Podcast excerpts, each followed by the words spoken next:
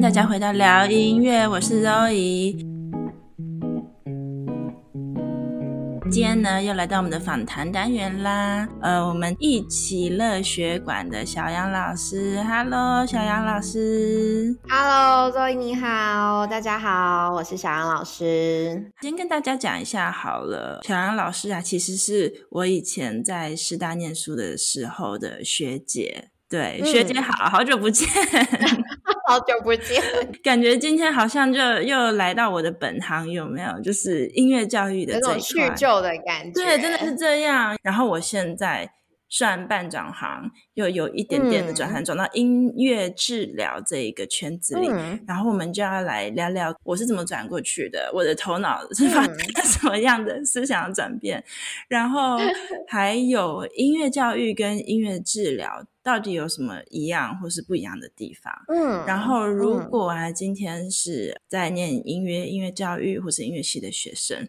如果想要念音乐治疗，或是呢是音乐老师，然后你想要做更全面，可以有怎么样的想法？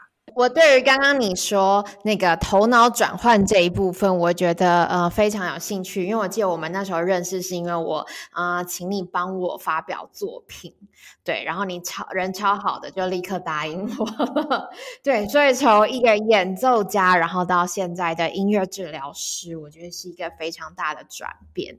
对，我想我也非常期待听到你的分享。我我应该算比较奇怪的人，嗯，你知道，其实我也会弹琵琶。啊，真的吗？所以我当时应该 就是两个都请你演。我以前学过乐，就是我们以前一定要学个国乐，所以其实我也弹过琵琶。然后我就有那种遐想，就觉得哦，弹琵琶都很很漂亮啊，气质美女啊那样子。所以我就觉得你的现在也还是气质美女。然后现在就。所以你要先跟大家分享，看看为什么你会跨行做音乐治疗吗？因为感觉我们一起从师大毕业之后，我就还是在走着在师大路上的呃给我的训练，然后一直延续下去。不过你感觉就是呃去到了另外一个跨领域，虽然还是跟音乐有关。对，我想这应该可以提供给就是学弟妹们一个很棒的参考。其实我觉得这可能也算是呃个性上的不同吧，因为我，记得我以前在念书的时候，我其实就是一个非常就是不务正业的音乐系小孩。我，我不知道大家在外面的其他人怎么看我，但是我自己知道就是。嗯我以前念音乐系的时候，我最喜欢做的就是去外系上课。我那个时候呢，嗯、还上了心辅系、体育系、嗯、特教系，然后还有卫教系。我还记得，我就是都把自己排的很满了。我的学分每学期大概都是三十到三十三的学分，就是真的就是因为在师大那个修学分是那种。吃到饱嘛，你就缴一定的学费，然后你就可以 就是修 as much as much as possible。所以我每次都是修很多这样子，但是其实也是很累，所以大家也不要学我，就是 你要看一下，如果自己的兴趣然后时间分配可以的话，对，我其实以前在大学的时候就做了很多跨领域的事情。然后我知道现在好像嗯、呃，师大还有一个学程。特殊教育音音乐学程之类的，你知道这这回事吗？我忘记他的名字。我好像有看到，对，嗯，是一个比较跨领域的一个学程。对，那个也是这一两年开始有一个新的这个学程嘛。嗯、然后我大概就是十年前我就自己这样子修了，嗯、就是他还不存在，我就 自己这样子跨。对啊，对，先创戏了，没有啦，自己的兴趣啦，自己就是不务正业嘛，然后。对，现在就有这个这样子的学程成立。哎，我想说，哎，这些课不就我十年前就这样子这样子搞了吗？对啊，当你接触到不同领域的人的时候，看看东西的视野会不太一样。的确，所以促成你去念音乐治疗。的这个契机，这样，因为刚刚一开始我们就是 Zoe 有问我一个问题，就是嗯，音乐治疗跟音乐教育的一个差别。其实我觉得我们某方面可能也有点像，对，我可能没有你这么认真去 修了这么多的课。不过因为那时候在呃从东吴到师大的时候，我们就是也有修啊、呃、音乐教育的学分。那我觉得这个教育学程它其实也有这样的概念，就是你要成为一个教育者，它不仅仅是在你专业上面，其实它还有需要很多很多的面向。所以比如说啊、呃，比如说人际关系沟通啊，然后小孩子的。心理呀、啊，等等的，那也是各个领域你都需要去涉猎，对，然后才会，所以才会促成了现在的，嗯、呃，我从事音乐教育，但是这个音乐教育好像又有一点点不一样。我常常把我的课就是称为不一样的钢琴课，那大家都会想说不不一样到底在哪里？或者是真的上完的学生跟家长，他们就会觉得。啊、他们常常问我的问题说：“哎，老师，你这个是音乐治疗吗？”对，所以我觉得这个呃，你刚开始一开始提提的那个问题，我觉得非常棒。就是我也常常在反思这个问题，为什么我会有这样子不一样，然后会让人家觉得哎，好像跟音乐治疗有点关系的这个课。对，所以在这边也可以跟大家分享，其实啊、我所从事的音乐教育跟音乐治疗是绝对是不一样的。因为我想音乐治疗呢，它其实是非常专业，而且是涉及跟医学有关。的，我想你们应该有很多这些学历的背景，对，那为什么会有一点让人家觉得好像有点一样？我想其实只是在于说，我们比啊、除了教钢琴、教乐理、教乐器外，我们还多了一些。嗯，对于小孩子很细腻、很敏锐的观察，然后对于他们的心理健康，然后身心灵的状态是非常的呃在乎的。对，然后我们也会非常着重在跟呃孩子还有家长的这个关系的建立，因为我觉得只有在这样正向而且健康的心理状态之下，我们才有办法，就是呃做正确的沟通，然后正确的沟通才有办法把我们专业的事情带进来，这样子。对，所以啊、呃，一方这个我想是可能会让大家误以。好像跟治疗有点关系，或者是现在房间有好多什么辅疗，对，嗯、但是其实我觉得没有没有那么复杂，我都还是会把我自己定位在我就是一个音乐教育者这样子，对，嗯嗯嗯，然后跟治疗是不一样的，对，那还有其他不一样，我想就是在内容，等一下我们可以细谈，就是内容到底是啊、呃、跟一般的钢琴课差别在哪里？嗯，对，所以这个我想是我对于音乐治疗跟我现在所目前从事的音乐教育有不呃的不一样的一个厘清。对，不过我觉得 Zoe 应该可以再补充一下。那对啊，像这种啊、呃、心理健康啊关心的建立，嗯，跟治疗的差别又在于哪里？对，嗯嗯，可能你可以多跟大家分享啊，譬如说在医学啊学历你们所从事的一些工作的内容。我可以先讲一下好了，就是、嗯、呃，以音乐治疗的脑袋来看事情，音乐治疗与音乐教育的差别。嗯，对啊，所以当然就是在培训的过程有很大的不一样嘛。的呃，当然就是多设了一些，比如说心理学啊、解剖学呀、啊，或是很注重不一样的音乐即兴能力之类的。嗯、在整个你培训的过程，其实。在音乐治疗要学的科目上面呢，就跟音乐教育很不一样，所以它这样子，因为这样整体的不一样的核心能力，所以也会影响到大家执行治疗的时候的一个呃样貌跟效果。嗯，对啊，对。然后再来就是音乐治疗师的职业场地，音乐治疗师可能会在医院。然后可能会在养老院，嗯、所以它就是更多的就是 medicine base，更多的就是在医疗场域，嗯、然后呢执行不一样的介入。嗯、那其实音乐治疗师还有另外一点就是，呃，团队合作的这个能力，因为其实啊，嗯、我们呃常常就是整个治疗团队的一环。就是我们的嗯，团队里面可能包含医生、心理师、职能治疗、物理治疗之类的其他专业人员，所以音乐治疗师呢，其实是这整个大的全全大的团队里面的一环。所以还有另外一个很重要的，就是要知道其他专业人员的语言，然后还有团队的沟通能力，这就是非常重要。而且这个对于音乐音乐治疗师在医疗领域里面工作又特别的重要。为什么呢？因为其实医疗领域的人呢，大家都是嗯，最多的可能就是医生啊、护士，那他们看到的很多就是病理性的一个方向，这个器官、这个解剖、这个神经啊之类，需要从这上面的提供的帮助。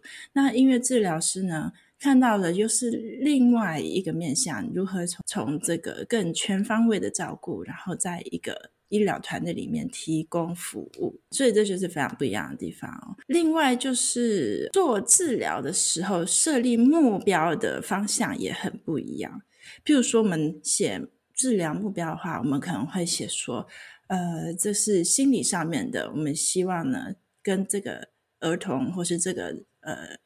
这个长辈建立关系，或是肢体上面的，我们希望呢，这个中风的这个长辈呢，可以达到怎么样的功能？就是中风的长辈能开启瓶罐，可以解开扣子之类的生活上的一个功能，或是呢，嗯。这个厌食症的青少年，我们希望呢，他可以呃解除心理上面的这些负担，或是呢，一个忧郁症的一个呃成年人呢，我们希望呢，他可以看到自己的自我价值。所以，这个在建立呃整个治疗的 session plan、治疗的大纲还有目标上面，也是非常不一样的。对，嗯。你们听起来真的是从啊、呃、初始设定到整个过程到结果导向都是比较是着重在医学上面的，对，所以我想这应该就是音乐治疗跟音乐教育最大的一个差别。差别，嗯、然后还有你呃介入的你的 client 有非常不一样的差别，因为音乐治疗师常常介入的互动的人都是需要帮忙的人。对，需要帮忙的人从小到大都有哦。从还没出生，比如说，也有人做产妇的音乐治疗，就是在生产过程，然后可能呢，他们做的是非常呃那个 beat 很重要的，就是很重的这个重音嘛，beat 是什么？很重的 节奏，然后帮助帮助他的宫缩的一个生产过过程。对，你从生产。到呃早产儿，那这早产儿可能是新生儿加护病房，就是呢帮助他喝奶的过程来维持体重，或者是呢其实很多也在呃特殊学校啊做特殊医疗的小朋友啊，然后青少年、成年，然后到长辈，或是在人人人生命的最后一个历程，在做安宁疗护，呃音乐治疗的这个客户的族群啊，就是非常的。大，就是你从还没出生还可以做到死亡这样子，对。而且当你做安宁疗护的时候，我们也不只是看这个正在过世的这个这位个案，我们还会看家属跟病人个案之间的连接。对，所以这真的就是非常全方面、全方位的一个过程。所以难怪你可以去从一个演奏者演啊，然后变成一个音乐治疗师，可能真的跟你在啊师大修这么多课有很大的关系。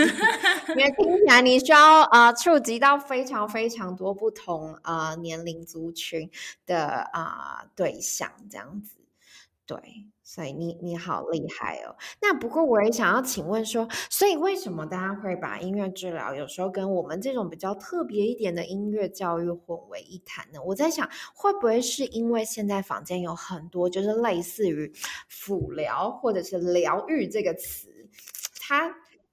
就是像像我自己的教室里面，我们有一位艺术治疗师进驻。那那时候我们在宣导的时候，就是啊、呃，他非常坚持，觉得嗯还是需要用治疗这两个字眼，即便他看起来可能会让嗯、呃、不是很理解的人会觉得有点恐怖，好像是真的生病了才要去上治疗课。我觉得这个好像是一个啊、呃，保证你们的专业程度的一个字眼的使用，它跟普通的疗愈辅疗。是完全不一样的，对，所以我在想，会不会是因为有中间这两个模糊地带的词，然后才会让大家觉得说，哎，这个人比较像我在从事的比较不一样的音乐教育的方式，跟音乐治疗会有一点点被混为一谈。讲到就是我们在执行这个治疗过程的时候呢，我们会想到，比如说在生理上啊，或是心理上。我们会设定这样不一样的目标，根据个案的需求设定，呃，他可以想要达到或是符合他的目标。那你呢？你在做音乐教育，在上钢琴或者乐理课的时候，你脑子里的目标会是什么呢？嗯，对，刚刚你提到的目标可能都是协助这些个案去啊、恢复他们可能正常的一些生活自理能力啊，或者是应对能力。那我想，嗯、我们的在教育上，其实我们目标就是希望孩子会学会什么东西，然后多花多久时间学会这样子。对，所以啊、呃，就是在比较着重在他们学习表现上面去设定目标。嗯，所以主要就是音乐知识的学习，嗯、就是比如说对跟技能，然后还有技巧，比如演奏技巧、嗯，这个也是很大的不一样。对，这就是很大音乐教育上面会设的目标。那音乐治疗呢？么我们会设目标就是生理上的、心理上的。这个在医医护关系上面的，这也是大家可以从这边揣摩哇，很不一样的目标。比如说有一天啊，在一个钢琴课里面呢，这个音乐教育的老师，钢琴老师就会跟学生讲啊，我们今天要会弹会这首曲子，比如说小星星好了，我们希望在三个礼拜呢，你可以学会小星星这首歌，然后在儿童节的时候表演。之类的，这是一个音乐教育的目标。那音乐治疗的目标呢？我们就会写说，呃，希望呢，这个儿童可以提供正向的环境支持，借由喜欢的歌曲，在琴键上提供正向的心理支持。这会是音乐治疗目标。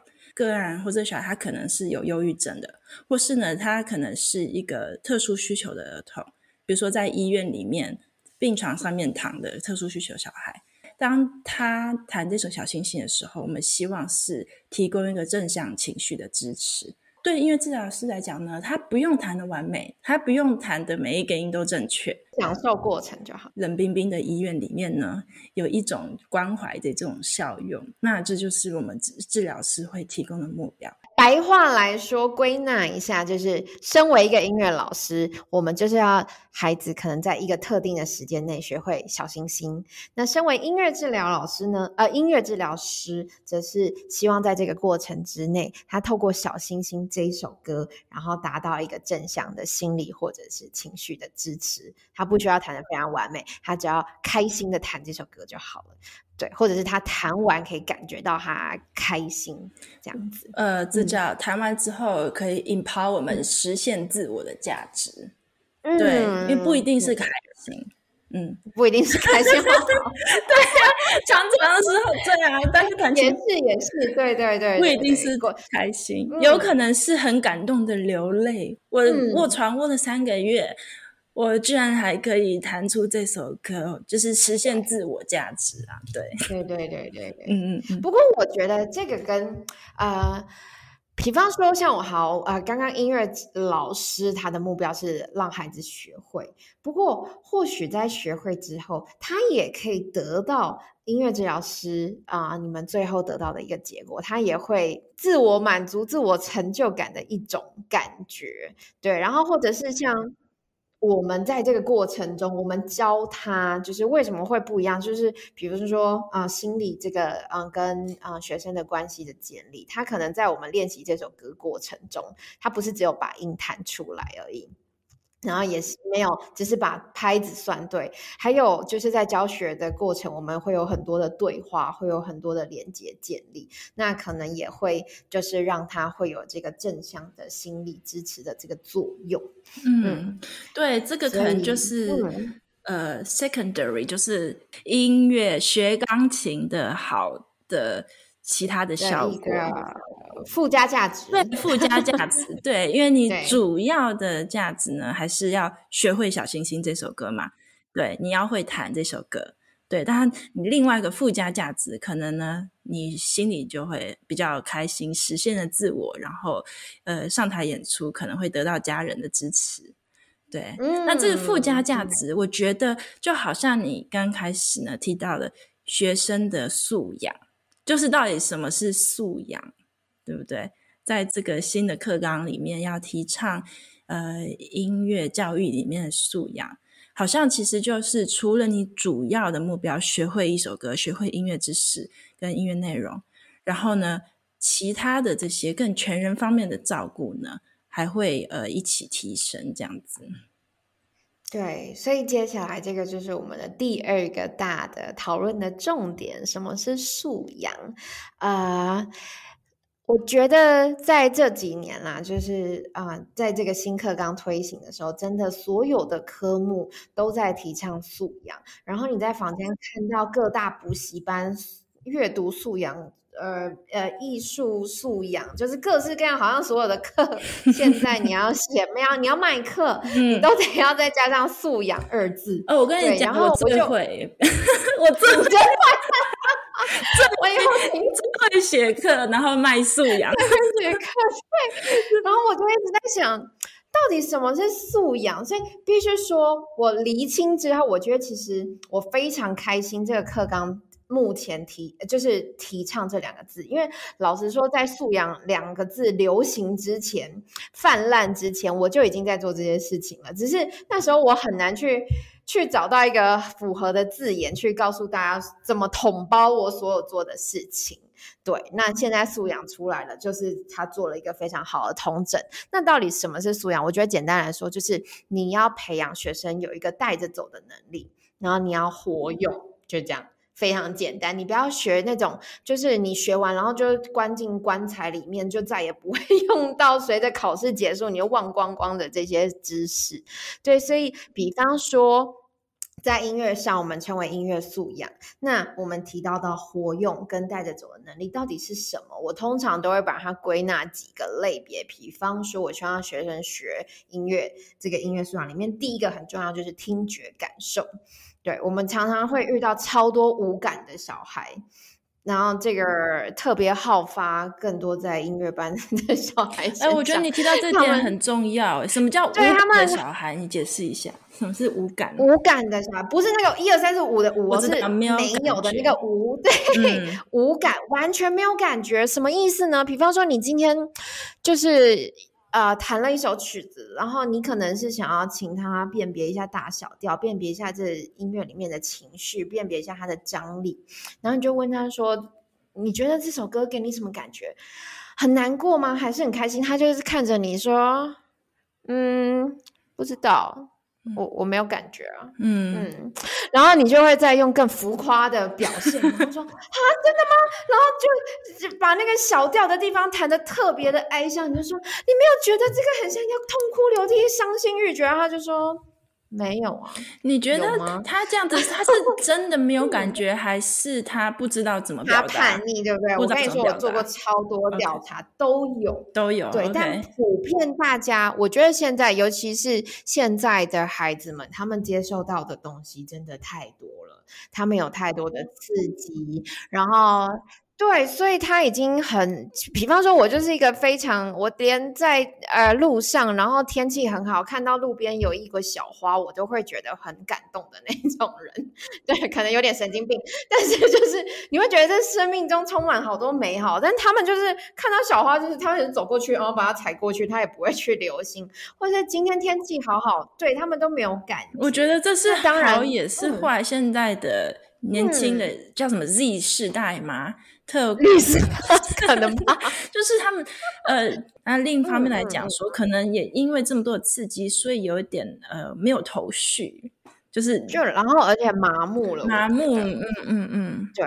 对，然后所以你回到音乐上面，你请他听，他耳朵没有在打开的。那这个更可怕，就是比方说他今天在演奏一首曲子，他连他弹错音他都不知道，他谱上是要跳音，他给他弹雷嘎斗他也没感觉，然后他完全不知道自己发出的音色是什么。对，所以呃，因为一开始我的教学对象是从音乐班开始。所以我就一直想说，嗯，所以会不会是只有音乐班他们压力太大了，所以会有这样？所以我就一直往下修，然后去啊、呃、认识更多，去接触更多的孩子。那一我就发现，哎，其实不是只有音乐班，是当他学的方式，他没有先启动他的听觉感受的时候，他其实对于他学乐器是无感的。他对这个世界的声音，他没有留心，然后更不用说他听到这个音乐会有任何的感觉。对，所以在音乐素养里面，我会很强调的这个带着走的能力。他不见得要演奏的多厉害，但他至少要可以感受。对，然后先从这个听觉感受开始。嗯，这个现象是因为我在十、嗯、大概十年没台回台湾，所以但是这几年比较就是。看到比较多没有感的这样子的儿童吗？还是以前就有？嗯、还是现在越来越多？我觉得其实从以前就一直有，OK，那只是以前这个有可能，嗯、呃，因为我们没有正在提倡素养，所以大家可能也没觉察，特别的去觉察。对，然后但是因为被提出来了，然后我们才去反思说，哎，对啊，比方说我在想素养之所以会被推行，是我们一直在想，哎，为什么孩子放弃学习？为什么他们学习的越来越无趣？那在音乐上面，你看学，我相信有。超超多人都小时候都有学过音乐，对，但是为什么后来就放弃了？为什么后来就不弹？除了老师很凶之外，对，可能就是你真的都没有感觉。那你没有感觉的时候，你就不会再想要去进一步的去接触、去接受。对，所以通常音乐素养，我觉得最重要的一开始，我是希望可以建立孩子的听觉。那另外就是。这个素养呢，他其实希望建立孩子对这个呃音乐世界的理解。比方说，我们小时候可能很常就是学钢琴，那你就只认识钢琴。但是其实这个音乐世界非常的广泛，他应该要去认识各式各样的乐器，知道它的发声原理，然后从这个乐器去认识这个国家的音乐文化、艺术文化，然后进而认识这个音乐家。当孩子知道越多的时候，他们对于这个音乐的世界就是充满好奇，你知道，充满好奇才会有学习的动力。对，所以，然后，啊、好，就算你不学，啊、继续演奏乐器，但是你都知道这些东西的时候，你就可以去进而去欣赏，然后或者是他跟其他领域去做这个跨领域的结合。对，这就是也是一种活用的一种表现，所以我觉得就是对于音啊、从听觉感受，然后到于这个对音乐世界的认知，然后最后才会进入到，比如说我们的音乐元素。我们是不是有好好的认识他们？然后是不是知道他们到底是什么意思？然后知道他们怎么用？所以，比方说，在我的孩子啊、就是学生里面啊，他们真正要进入到钢琴演奏之前，其实要上好长一段的音乐素养时间。那这个时间内，我们就会把所有的音乐元素，就是非常扎实的介绍给他们。对，然后嗯。让他们活用，比方说他就会一个一拍而已。你觉得如果会一个一拍，他可以做些什么事情？嗯，我不知道。那可能就可以，比方说活用，可能也可以连接到创作。对，一拍就可以创作，它可以去打各式各样乐器啊，身体节奏啊，器物节奏啊，对，然后它就是在这个创作的过程中反复练习，反复应用这个一拍，或者是我们我常说的就是一个音，它也可以即兴，它也可以创。对，所以他们就是很扎实的在学这些元素，然后等到他真的上啊、乐器课的时候，他对于这些元素都很熟悉的时候，他再来着眼在演奏能力。对，对于他们学习的历程就会是非常顺遂，不然其实演奏乐器是一件好复杂的事情。是啊，是啊，你你的头脑要想，然后眼睛要看谱，耳朵要听，老师还会叫你唱，然后脚还要打拍子，手还要弹键盘或拿乐器，超级多工处理。对，所以小朋友为什么会不学？就是他们觉得难，他们觉得好多东西都不熟悉，一起加在一起。对，所以音乐素养，我觉得就是嗯。在探索音乐的过程中，然后建立孩子对于音乐的好奇心，跟这些基础元素跟知识的建立。对，然后更重要的是，他们要有感觉，是当一个活着学音乐的小孩这样子。嗯，这是我对素养的解释。讲得很好，你刚刚讲了四点嘛，第一个是听的感觉，音乐世界，音乐的元素，最后呢，才到演奏的能力。对，其实你刚刚讲第一个的时候，讲无感的时候，我我就有很大的这个呃，我有很大的感觉，我 很好，你不是无感的人，就是很我可以很很大的就是嗯，因为我现在呢在忧郁症病房工作，就是精神科里面的忧郁症的住院病房。那忧郁症那这些个人来了，他们大概都会住院，短的可能三个礼拜，长的到三四个月都有可能，所以就真的是。有经过 diagnosis 就诊断忧郁症的病人，那很大的一个病症就是无感，就是跟你刚刚讲的一一样，很多忧郁症的个案呢，他们也是非常的没有感觉。那在这个状况之下，我作为音乐治疗师会怎么帮助他们呢？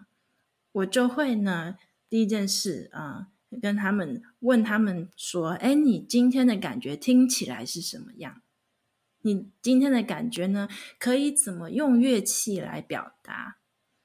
就是呢，你今天觉得呢？你感觉听起来是很雀跃的，要弹呃，或是各种乐器比较高的声音，还是呢？你今天呢觉得呃，觉得很 depressed 很忧郁，那它是很低沉的声音，它听起来呢是怎么样的速度？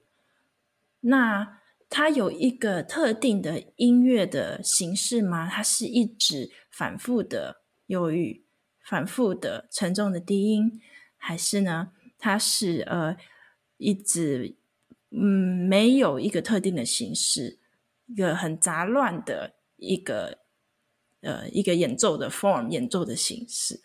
对，这其实当你讲到无感的时候，这就是我第一个会对呃忧郁症个案所做的事情。利用音乐为媒介，然后呢，来找到你的感觉。对，所以我觉得这个，嗯、跟你讲的，你做的第一件事，听觉感受，这就很重要。对，只是我们的目标跟个案不太一样。我这真的就是在病，呃，医院里面住院的病人个案。那你的是呃学生，对，不过他们的症状嗯都差不多无感，所以。对呀、啊，所以音乐就是一个很好的媒介呢，来找到你的感觉，嗯、然后从那边再来发展。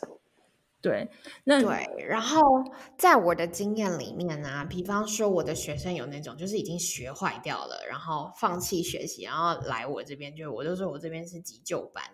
对，那那个就有点 像是需要对他们啊、慢慢矫正啊，然后慢慢感化他们。那另外一方面还有就是如白纸般的小孩子，对，就是小小孩来我这边，那我就有做实验，就是啊、比方说他从完全没有接触过任何音乐，然后就开始从这样子听觉感受建立，然后一路到他开始弹钢琴，真的会有很大很大的不一样。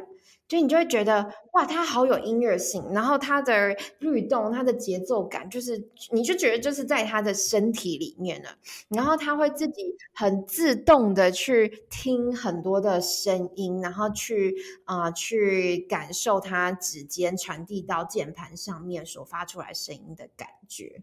然后，所以我就会才会为什么一直在大力推行这个，我就会觉得，如果我们小时候都是这样子学。那我们长大就不会无感了。对，因为你长大，你在针对你这个无感要去做调整，其实对于不管是对于老师还是对于学生，都是一件非常非常挑战的事情。对，但是反过来讲，就是从无开始建立的时候，他就已经自在的养成了。对，所以嗯，这也是是为什么我在教学了十几年之后，我会呃现在最想要做的事情，不是收 学生，是就是一直推行音乐素养，因为我觉得这样子。是所有的孩子，他才可以很健康，然后很正确的去学习，然后也才可以学的比较久，这样子。嗯嗯，哇，好棒哦！素养这啊，这十年之后呢，回到我们这个世界里面，我们从九九课纲走到一零八课纲之后，终于得到“素养”二字来，就是。统包我们所做的事情。所以那时候新课刚出来的时候，我就觉得我要落泪了。对，而且我看到这两个字的时候，我也觉得我要落泪了。就是哇，终于就是有一个东西，好像都有人懂我们，你知道吗？对啊，而且我还要世界绕了一圈呢，就是 我还从美国学到德国，然后亚洲、欧洲、美国绕了一圈，才在想说我们到底在做什么事情。到底 在做？对，然后不过你知道吗？这最吊诡也是，对我们现在，所以为什么我要推行？是因为我发现，呃，即便这个政策、这个课纲被提出来之后，其实不管是老师或者是家长，其实对于素养儿子还是也走在一个模棱两可的一个边缘，然后觉得模模糊糊的，嗯。不是很知道我们到底在干嘛，那很好，所以我们现在就用 podcast 来跟大家讲我们到底在干嘛。对啊，每个礼拜都要推出，然后不断的跟大家宣导素养到底是什么，因为它真的包罗万象，对啊，时间真的很难用就是简单的言语去解释。嗯嗯嗯，嗯，好，那你刚刚还讲到第二第二个字就是啊、呃，音乐世界。那我可以来讲讲看，我看到的音乐世界是什么？其实，在音乐治疗训练过程的时候呢，我们都会讲说要用 client prefer music，就是用个案他熟悉的曲子。比如说，今天是一个受过西方音乐教育长大的小孩，那可能就是西方的儿歌。诶，你知道，其实很多儿歌都是德语的歌曲，比如说《小行星》。或是春神来了，他们的原版都是德文歌曲，对，这就是儿童的音乐世界。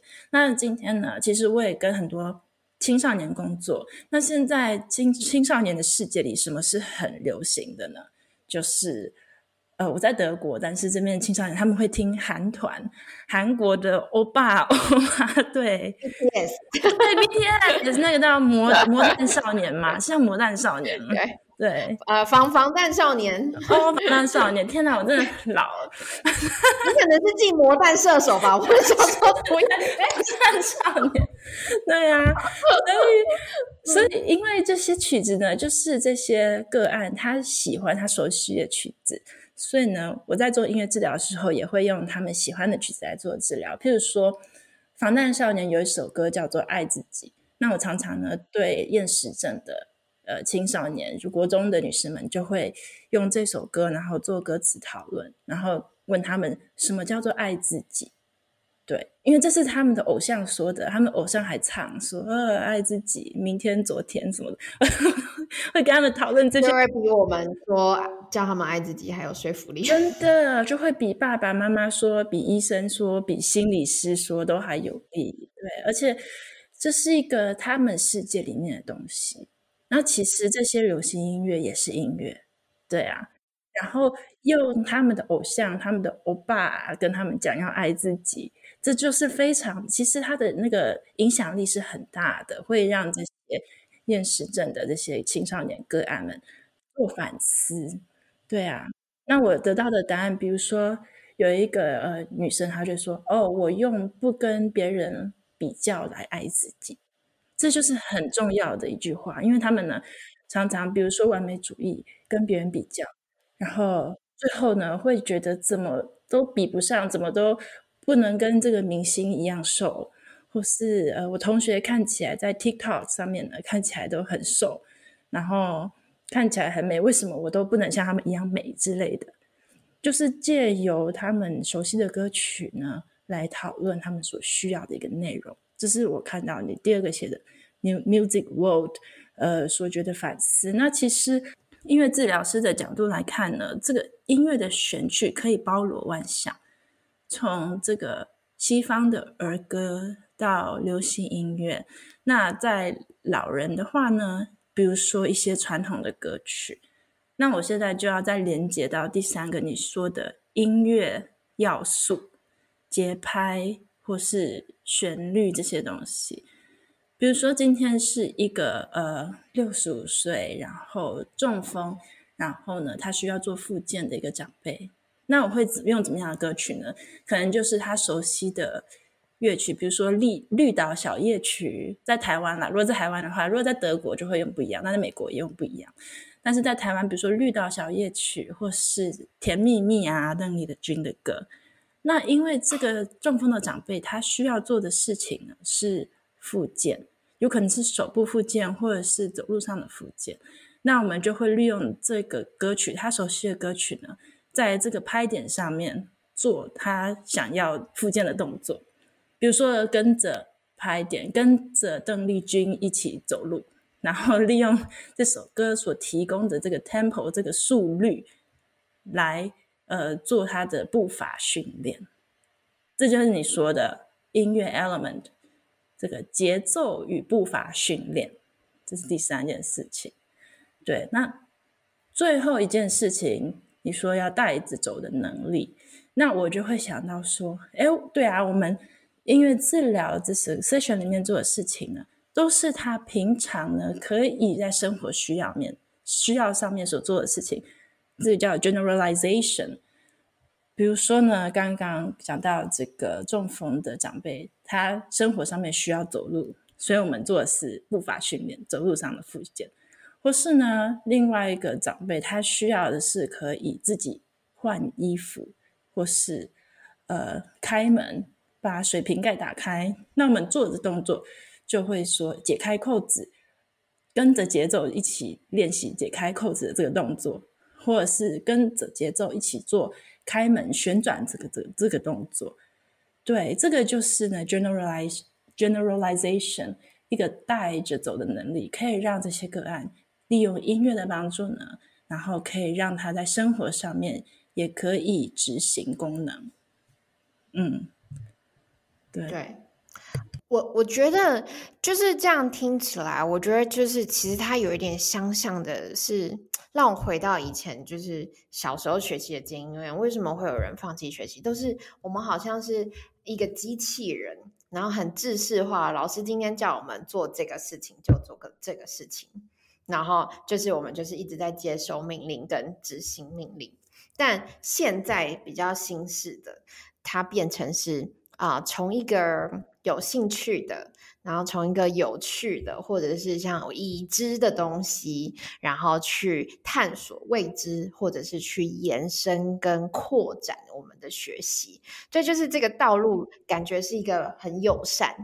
就是我们，我们好像不是不是在那种军营里面 在学音乐里面，对，就是好像一个口令一个动作，而是哎，我们在探索中，然后慢慢抽丝剥茧，然后去学我们需要学的这个内容，这样子。对，比方说，你刚刚谈到呃，从一些喜欢的歌曲啊，那因为我在教啊、还有一个很大部分是音乐班的孩子的乐理、和声啊、音乐史这些，对，所以我们也常常会从，比如说为 为什么我会知道防弹少年，就是因为我学生也很喜欢，然后我就想说，嗯，好吧，你们听力那个节奏这么糟糕，我们就来听它里面的曲子，你看流行音乐里面的节奏就是。可以是非常难的，对对。那但是因为是他偶像的歌，嗯、所以他就愿意一直听，一直听，一直听，对啊，然后去练习里面的欸。他们听的都比我们多哎。其实青少年真的整天都挂着耳机在耳边啊，都听很多东西，对啊。对啊真的，然后比方说小孩不喜欢练琴，然后他可能正在弹呃，好肖邦、贝多芬好了，然后但是他就是有个某个节奏就是过不去。但是他们除了呃韩团之外，他们也非常热爱动漫，对青少年的歌，哎，在德国很一样，我觉得 动漫很厉害，他可以红遍全世界。对呀、啊，真的。然后里面节奏之难，和声之难，动漫的节奏很难。然后我们就想说，好，那我们就从里面吧。我然后他练完，我说怎么样？有比你的贝多芬 跟肖邦难吗？然后瞬间贝多芬就解 决了。对，就是这，我觉得这这好，就很有趣。所以我觉得应该是说，我们在探索这个世界的时候，我们不要去设限在说，哦，我们好像就是得要照着这个我们嗯。非常传统，很当然，它还是很重要的一个练习重点。但其实这世界有很多地方可以探索，而且是可以去互相连接跟印证的。那这也可以回馈到我们现在这个时代里面很强调的一个跨领域合作的能力。对，所以我常常就是跟家长说，嗯。好，他可能真的不是非常热衷于恋情，但是他在这个素养里面被建立、被养成的能力，其实他是可以应用到其他科目上面去的。对对，这个就是不要太局限。对啊，真的是跟比如说十几年前、二十几年前来比较，是非常不一样的想法。嗯对不对？真的，嗯，对那我们以前就是只能弹巴哈、贝多芬、莫扎特。我记得我以前小孩，呃，小时候也是都是弹古典音乐为主啊，对啊，对对，所以就是可以跟大家分享，就是你学生节有问题的时候，先从韩团和动漫开始下手处理，慢下手。那个，我真的看我那些厌食症的歌啊，真的看到韩团那些欧巴，他们整个都开花了，你知道吗？整个都开花，对呀。然后那个偶像在跟他讲说：“你要爱自己，要 love myself。”这首歌的歌名就叫 Love Myself。然后他们真的就会反思说：“好，要怎么爱自己？”这些课题，对啊，比我们在那边讲的要死都有用。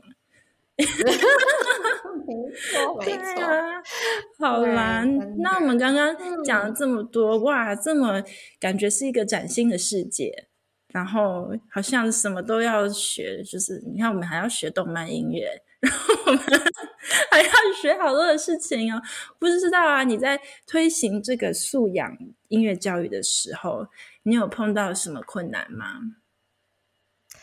啊，uh, 对，这就是又是另外一个课题。我们要先喝杯酒，没有，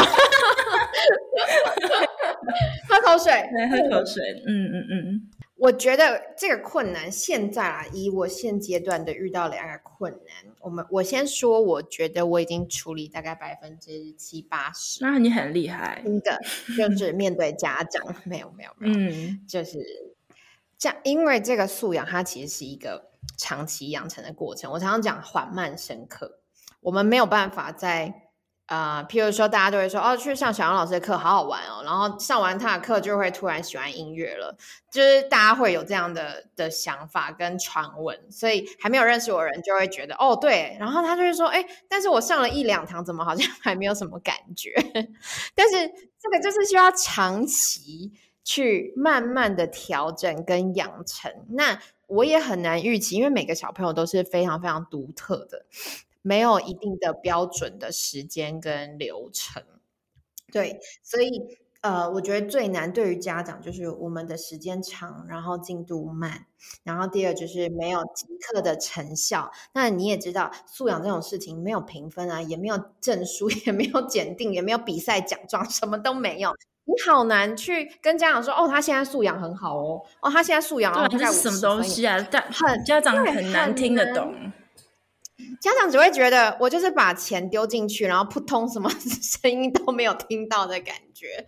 对，但是呢，这个东西它就是在一个长时间累积之后，小孩子真的开花了，小孩子真的喜欢音乐了，然后去改变他对于音乐的态度，进而改变他学习跟练琴态度的时候，家长就会知道。所以这样一路走来，我觉得大家慢慢真的看到了那个成效了。对，但是就是对于老师而言，心脏要很大颗，因为在我必须说，在成呃，就是走这条路的时候，你可能走到中间一半，你的学生就半呃，可能一半就跑光了。对，所以我到现在可以啊、呃，有现在的这样子的情况啊状况，其实我要非常感谢我的家长，他们真的都非常非常的支持我，对，然后很愿意等我，也很愿意等孩子，才会看到素养开花。嗯，我想你们。应该也是吧，就是在音乐治疗里面，应该也不是那种治疗个一次两次，它就会有成效。这是很长的一段时间，嗯、而且如果我用音乐治疗的脑袋来看这件事情的话，其实呢，我们会常常说，这次就是音乐教育跟音乐治疗非常不一样的地方啦。就是说，我们提供的是一个陪伴，治疗师是一个陪伴，那我们看的是。医疗与个案之间的这个 therapeutic relationship 医护关系，我们看的这是一个关系之间的养成，而不是说你传统是觉得哦，你治疗你就要达到什么样的疗效。耶，我们做治疗的目标个案是就是眼睛看不到的小孩这样子，那你跟我做音乐治疗，我没办法让他从失明变成 看得好。对，就是我们在这些已经在病理上面呢，没办法解解决的这些病理上的问题，我们并不可能就是改变它。对，不能说是这样的，他是已经失明了，然后再恢复视力，这个是医生做的事情啦，他可能要做开刀啊什么之类。但是呢，我们常常做的是一个很长时间的陪伴，然后可以呢，像他的朋友一样，让他知道在失明的这一段期间呢，他还是呢，呃，属于在这个社会上面的，有感受到人世间的温暖，这样子。对啊，所以你真的很难说哦，音乐治疗你就有什么疗效？那其实我们真的不会这样子的界定。因为我们看的是这个治疗的关系，对啊，那关系的建立其实真的像你说的，也是要非常长久的一段时间，对啊，而且有时候，嗯，你要有这样的角度才可以来做治疗师，不然我们接触的个案常常是社会中非常需要帮助的人，比如说现在德国很多来的难民，那我们现在乌克兰跟俄国在打仗。那我们做治疗师，我们不可能让世界和平，不能让 战争结束，让他们回家嘛，对不对？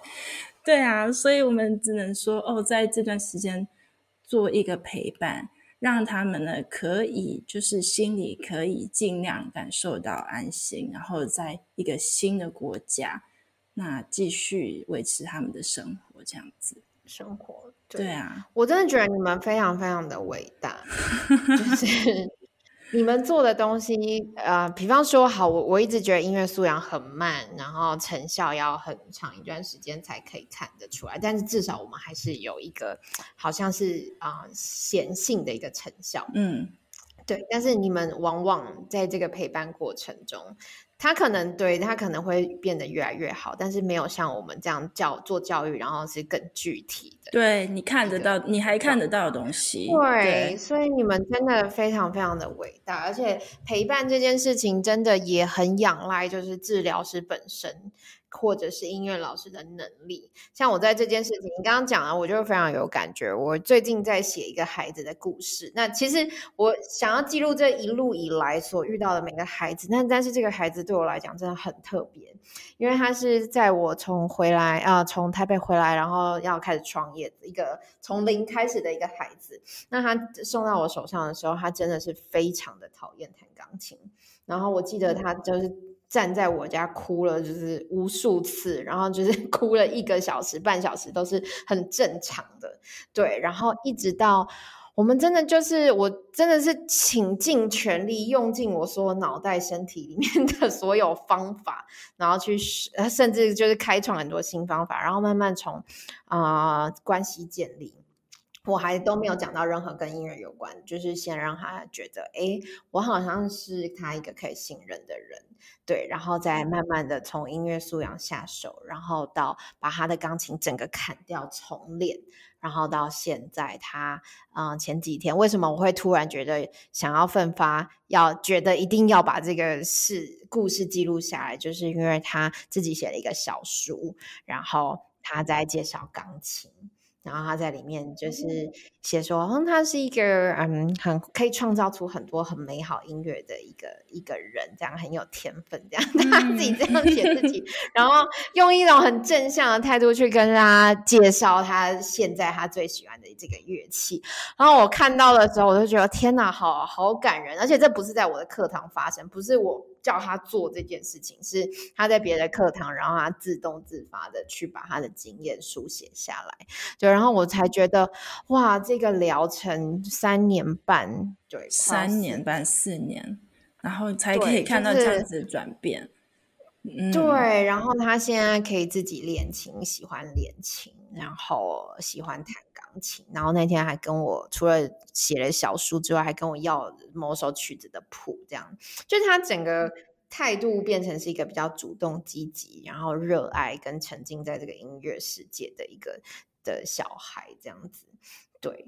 然后我就觉得哇，这个真的是从陪伴到到这样的一个转变，对，非常的感人。但是就是过程非常的辛苦，嗯，不是只有老师辛苦，我觉得家长也很辛苦。对，对啊，嗯，其实很多事情都是这样，就是时间其实会给我们答案。我常常也会这样跟自己讲，就是。呃，放，但可能很多人都等不到就走了。对，真的，我我理解，尤其尤其亚亚洲人真的是这样，这这问题比较多，比如在韩国、日本、台湾或是中国大陆，真的，嗯，民族性吧，亚洲人都过得比较快，然后等不到这个时间可以带来。我应该要搬去欧洲生活吧。对，但是欧洲又有不一样的人法，欧洲又有不一样的。对，欧洲的他们欧洲人会又用激将法的，对啊，他们就平常过得很悠悠哉啊，这样子啊。但是你要做事，你要用激将法的这样子，对，有好有坏。嗯，对啊。对，所以这真的是一个在推行这样子缓慢深刻素养教育的一个很大的一个难题。但我很开心，我慢慢的走过来，然后也很开心遇到这么多支持我的家长。对，所以我其实也很希望可以有更多时间分享啊、呃，这样一路的心路历程，跟现阶段正在水深火热的老师们。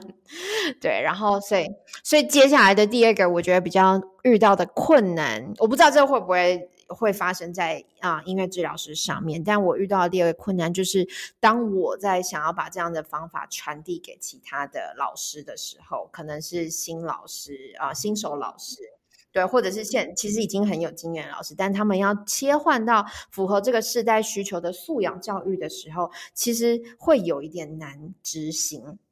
难执行的原因是，第一个，他们啊、呃、很现实的，就是比方说像我刚刚讲，你可能会，你刚开始初期在试，你可能会流失学生，就是当他没有办法信任你这样的方式的时候，对，所以啊、呃，老师们会害怕。然后第二个就是，其实你看，像我们刚刚在讨论，我们要懂好多东西，我们要做好多好多的功课。我觉得现在的老师不是只是。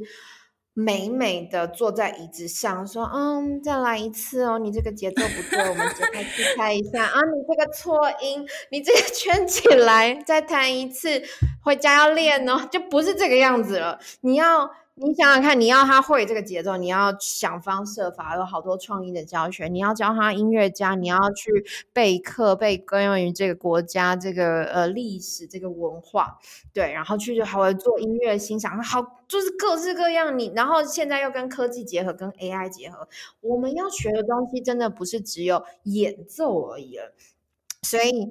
啊、呃，大家都会问我说：“为什么你这么忙？”我就说：“嗯，他上课完就是下就下课就要开始备课啦，对，然后你还要关注，然后第三个可能就是你要关注家长跟孩子的身心灵。那你要关注他们身心灵之前，你自己的心理也是要很健康，也要平静，然后你也要找时间去释放你的一些负面情绪。不，我们不是圣人，我们不可能没有真的，我们不是妈祖。对，但是你要对啊，你要如何去平静？我想这你们应该很有感觉，就是你。而且你们每天要面对的，应该是比我们更棘手的，就是个案。对，所以现在我觉得要推行这件事情到新老师，或者不用说新老师，就是传递这样的概念给老师的时候，我觉得反而是比说服家长还要更困难。等于说，老师要愿意去跳脱这个舒适圈，跟我们长期习惯的一个方式，对，然后要心脏要很大颗，因为不是每个人做一，应该说不是一开始就会成功，他也是要跌跌撞撞，然后去慢慢从经验去学习。所以你有没有想要挑战跟啊嗯创新，或者是想要改变？对，这个是我现在第二个，我觉得我。呃，做的还很不及格的地方，OK，还在努力。就是对于相关志同道合的新老师一起做这样的改变、创新、改变，还有自那个心理照顾。对啊，我也觉得这其实跟就是用音乐治疗师的脑袋来看啊，其实我们也是跟着心理学的发展，跟着时间的发展来做不一样的改变。比如说一开始，其实心理学我在欧洲嘛，是从神学开始的。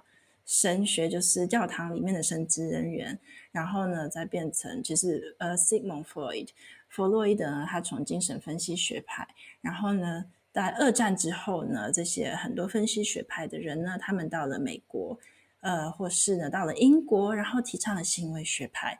然后行为学派借由科技的进步呢，现在呢是 neuroscience，现在是脑神经科学之类之类的。其实音乐治疗师的手法跟应用，也跟着这个历史、跟心理学还有科技的演进呢，我们在做不一样的转换。所以你可以可能会听到说，哦，这是精神分析学派下的音乐治疗手法，或者是行为学派的手法，或是呢，这是最新的脑神经科学，或是结合结合 AI 的技术。那音乐可以怎么创作？其实大家真的要学很多的东西。对呀、啊，那哦，与时俱进，我觉得很重要。对，嗯，对，因为现在医疗与科技的使用实在是。改变的太大了。那现在因为疫情，很多人也在想说要怎么做线上的治疗，那是跟老师一样线上课程。那我们想要做远距的音乐治疗咨询之类的，这其实也是嗯跟着时代做很大的管在转变这样子。所以呢，大家如果觉得心理压力很大，那个变化太快了，也可以听听我们的 podcast。我们有一个单元叫做治疗时间。嗯就是做 self care，嗯嗯，对对，自我，我超喜欢这个单元，真的哈、嗯。所以，我们其实我觉得我们 podcast 想的很全面，有没有介绍音乐治疗的，也有访谈的，然后最后治疗时间，这是我们新加入的一个单元。因为就是看到说，哇，现在不管是学生啊、老师啊，在这个很多变多舛的这个时代里面，真的大家要学习的东西非常多。那怎么样把保持说自己的心情上的稳定，然后可以呢，呃，透过自我的反省、觉察，先让自己稳住，然后我们才可以呢，帮助更多其他的人。对啊，或是像我说，你看，如果我的个案是一个难民，乌克兰来的难民，我真的没办法改变世界，我真的没办法 让战争结束。对啊，而且其实你看到这么多，呃。社会上非常需要帮助的人，我的心情一定也是会受影响。当然，反思说自己很幸福，所以我觉得在我们这个年代里面，self care 自我照顾也是非常重要的议题。那大家如果有兴趣，也可以来听我们这个治疗时间的单元。我每次很累的时候，我就会听，然后会跟着深呼吸一下，或我在恼怒的时候。刚发完飙的时候，我觉得要啊、像我们就呃每天面对很多的孩子，很多的家长，然后其实你嗯、呃，我觉得专业就是你要很平静的去看待很多事情，你不能把你自己的情绪带到上面，但是你还是有情绪，对，但是你就是得要好好的消化它。然后我都会提醒我自己说，就是照顾别人之前，要先照顾好自己。尤其是我们是一，我们的工作是对人，就是所以我们的能量也是传递给对方。那我们的能量状态不好的时候，你传递给对方的的能量也会是不好的。对，那不管是在呃教学效果或者是治疗效果，我觉得它都会被打折扣。嗯。对，所以真的很推荐大家听治疗的这个你们的那个其中一个单元。好，谢谢你，我们的一定要听我们。其实现在好多不一样的 podcast 啊，或是真的是自我照顾啦，自我照顾的这个小技巧，其实每一个人都有应该不一样的方法可以做自我照顾，就是要让大家觉察到这件事情是重要的。你可以比如说就是在户外走一走也可以啊，或是写写书法呀。之类的这些小东西看似不起眼，就是你会觉得这就是，嗯、可能有些家长会觉得啊，这些没有什么成效的一些活动，但是它其实呢，这是对自己身心灵上面的一个放松，然后对自我的照顾，在我们这个时代可能特别的重要。好，谢谢今天小杨老师跟我们分享这么多。呃，如何提升这个素养的音乐教育？然后呢，还跟我们讲了很多在一路上走来的这个眉眉角角碰到的辛苦的挫折，然后还有成功的案例。那我不知道，就是大家如果想要跟你报名这个特别的音乐课，可以在哪里找到你呢？啊，可以在哪里找到我？其实我现在，因为我一直觉得学习的黄金三角是建立在家长、老师跟孩子身上。对，所以我目前对于我自己的音乐教育的实实践呢，其实也是落实从这三块去呃着手。对，所以从从哪里找到我呢？第一个就是在艺祺乐学馆的粉丝团。那我想这个粉丝团除了是我自己教学的记录，它更像是啊、呃、传递啊、学习音乐正确观念的嗯一个方向，然后给家长，所以这个是比较佛家长的。那另外一个就是我刚刚提到的老师。那所以我跟啊、呃在马祖南竿的一位张颖欣老师一起创建了这个不张扬音乐小食堂。所以这个不张扬音乐小食堂，它是 for 老师的，那里面就会有很多的教案分享跟教学的方法的分享，所以在这边也可以找到我。那另外一个呢，就是啊、我们的学习对象的主体孩子，所以在台南，目前我的教室在台南的湾家 All for Kids 儿童空间，对，所以啊、只要打这三个。就是粉丝专业的名称都可以看到我相关的文章或者是发表。那如果要找到我本人的话呢，就是来到台南，在大东夜市斜对面的 One 加 Over Kids 的这个空间。天哪，哎、欸，感觉不错哎、嗯，我也想去找你。大东夜市就是 吸引人，对我就会跟大家说，你们先去吃个鸡排，然后再来找我。听起来很棒，而且我觉得你很厉 害，你用这三个方面，然后来做介入。嗯家长、嗯、老师或是学生，是跟孩子对，对，所以就看一看你这个我们的听众啊，你是哪一派？你是哪一边？你是想要让孩子学音乐的家长，还是你是一个音乐教育工作者？你想要不一样的视野，呃，来提升音乐教育的这个内容，还是呢，你是一个呃想想学钢琴，用不一样的方式学钢琴的一个学生？那都可以去台南先吃个鸡排，找到我们的小杨老师。好，对，没错，非常感谢 Zoe 的邀请，让我有机会跟大家分享。嗯，对，那我们也会呢把这三个资讯贴在我们的 show note 里面。嗯、那大家如果有兴趣呢，就可以去粉丝页，然后可以敲敲小杨老师，然后可以得到你更多的资讯。好哦，好，没问题，欢迎大家，谢谢 Zoe，谢谢大家，好，谢谢小杨老师，好，okay, 大家拜拜。拜拜。